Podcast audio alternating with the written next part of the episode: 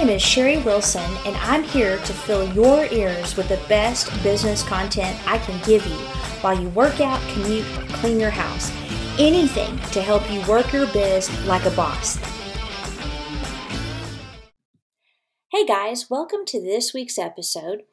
And I want to take you inside a recent startup mentoring process to show you how businesses are really launched. And it might surprise you. In fact, this episode wasn't even planned. But after finishing up a mentoring process with a client of mine, I noticed a pattern with him that I just know you need to know. So let's dive in. So, we're going to start off first with the idea. I will never forget sitting on my husband's grandmother's couch that he, she had given us. My husband and I were 24 years, years old with a five year old son, and we lived in this sweet little rent house outside city limits. It was such a fun time. I loved that rent house. My son and I would go on drives around a circular street by our house in his go kart. He would often be the one driving, even at that young age. And then we'd also go for walks just to see this horse that was uh, pinned uh, next to us, had her own, like, I guess you would say, yard and little stall and stuff. And we would go pet her and my husband was working and you know we made okay money for being so young but i wanted to earn my own money.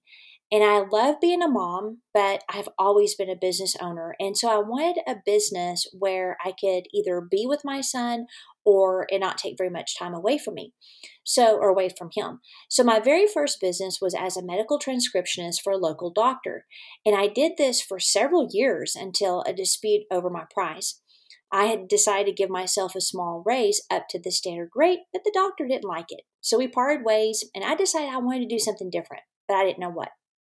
So there I was on that couch, and I was frustrated with trying to figure out how to do something on my new computer.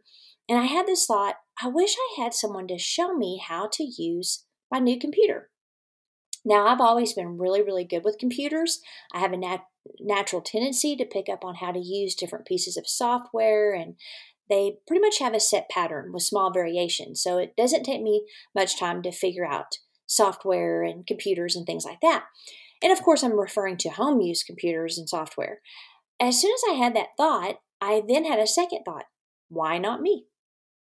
So at that point, I decided that I might have a good business idea but I need to flesh out the details and make sure there's a market for it. So I decided early on I did not want to specialize in anything but using the computer and the software aspect of that use. I found out that no one in the tech industry specialized in those areas. Uh, it was all hardware, especially in my hometown. Uh, I couldn't find anybody that did it nationwide yet. And so uh, I found out pretty quick okay, I've got a viable idea. I also figured out my target market would probably be 50 year olds and up. I launched it on January 1st, 1998. I still have clients to this day. And actually, it was an accident when I launched it. It's kind of a funny story. I, at the time, had uh, low blood sugar. And I had a low blood sugar episode and it was serious enough to go to the doctor. And he checked everything. It seemed like everything was okay. Uh, you know, gave me some options and some things to do to uh, prevent that from happening. And he said, "What do you do for a living?" And I just blurted out, "I own a computer training uh, business." And he's like, "Oh, I need to hire you." And that was literally my first client.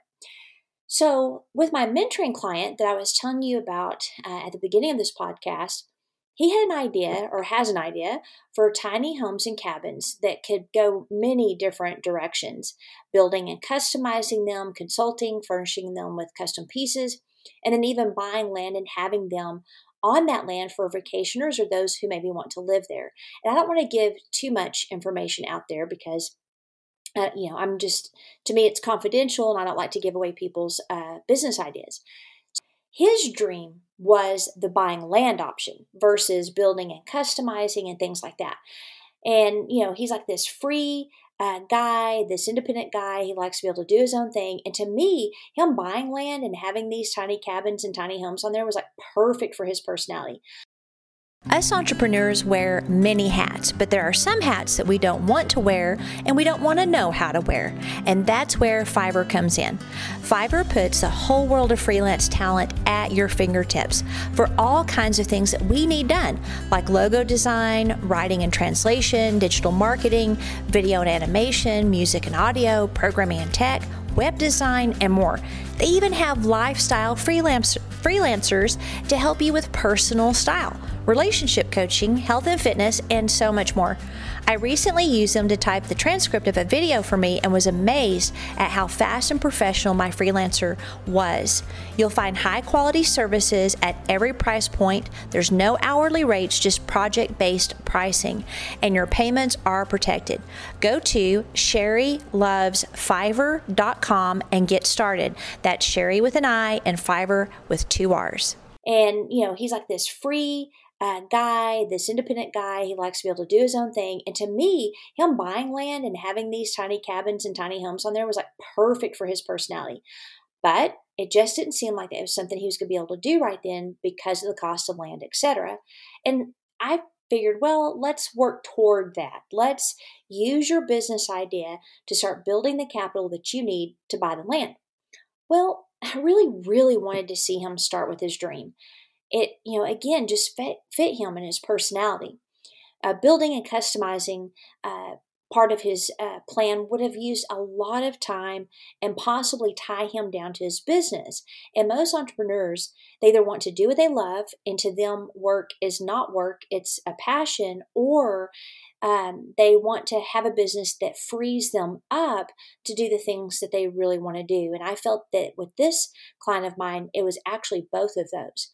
So the entire goal, though, was you know primary to create the freedom he wants while he pursues his passion.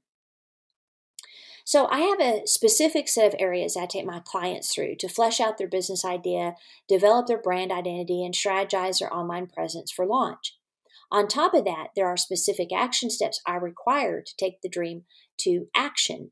And I find that this will challenge my clients. And if my clients really believe in their ideas, they will press past the discomfort so this time is one of a lot of research and phone calls, planning, strategizing, and emotional intelligence development. Everyone has emotional intelligence blind spots, and it will cause them to get in their own way.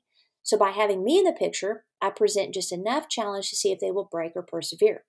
Now, here's the secret that is the entire point of this podcast and the pattern I have began to see, begun to see with my clients and one I've seen with myself in every business I've started to date. I call it the curveballs. So during the fleshing out phase, unforeseen opportunity comes knocking that either propels my clients into their original dream idea or opens up an entirely new rev- revenue stream that was previously unseen. So let me give you two examples. Back to my tiny home cabin client. His dream idea, again, was buying land and having these tiny homes and cabins on it, along with other services that promoted outdoor fun and freedom surrounded by beauty. Again, it didn't seem like a now possibility for him, so we started working toward the other idea with a focus on our eventual destination of the land idea. It was in the midst of fleshing all of this out that an opportunity presented itself where he could actually realize his dream idea now. So, prime real estate location that's absolutely perfect for what he wants to do opened up. I was not surprised. I was delighted, but not surprised because I've seen this happen over and over. In my case, for this business, Genius Communication Limited Company, which is the uh, business behind this podcast, I had a sole idea of building two online courses to generate passive income for a future dream that I have. And I had a huge learning curve because I'd never done online courses, Facebook ads, etc. That I tackled in 2016. And I also, in that time, actually five months worth of time, I built my original course, Genius Communication. And then later, I launched Build Your Brand Like a Boss. I've later renamed the course Genius Communication to Persuade Like a Boss. It was right after I developed my first course that I was presented with an opportunity to work with a local business and training their staff using my material. That then branched into hiring uh, or hiring consulting and social media marketing and management. So a large revenue stream opened up that I never saw coming. That's why I call them curveballs. So here's the deal if I hadn't started preparing, and if my client hadn't started preparing and working toward those goals, we wouldn't have been ready nor in position to capture the opportunities when they came or to catch those curveballs. You see, there's no such thing as an overnight success. An overnight success is actually years to decades of hard work, never giving up, and honing their skill until one day opportunity knocks on the door and that person is ready to step right in. It can feel like the foundation work that no one sees is a waste of time. But I guarantee you that while you are working towards your business launch, you are not just developing the product or service, you are positioning yourself for opportunity, aka the curveball that comes out of nowhere. In addition, you're also developing the character and emotional intelligence needed to run a successful business and handle the difficulties and difficult decisions that will come your way. So here's my advice embrace and enjoy the journey. It's not a waste of time, it's not for nothing as long as you don't quit. Be flexible and have eyes to see opportunity when it comes. I could have refused to do local business work when I was first presented that opportunity because I was so focused on my online course business. But that local work has paid off almost $56,000 of debt. For some of you, that dream idea that you don't quite see how you can do it might be the curveball, like with my client. You'll find yourself able to step right in and not need a stepping stone business to get you there. But I promise, none of that will happen if you don't start taking real quality action steps toward your dream. I love taking quizzes and I love making quizzes, and I've developed a quiz just for introverts. Us introverted entrepreneurs can have a rough time starting that convo, pitching our product or service, and networking in a way that produces more business can be nerve wracking and it can be overwhelming. But did you know that there are actually four introvert types? I had no idea until I began to research it. And from that research, I developed the Introvert Flavor Quiz. You'll learn which type of introvert you are, how you connect best with clients, how you best conduct business, and more. So head over to sherryannwilson.com forward slash introvert dash flavor dash quiz and find out your introvert flavor.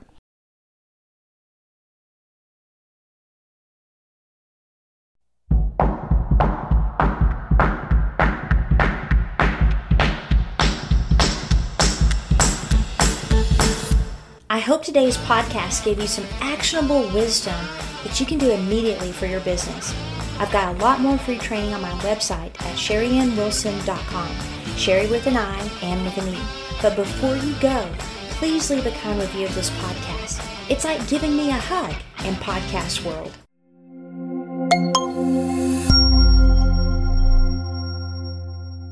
Work Your Biz Like a Boss is a Mr. Joseph production. What do you think, Joseph?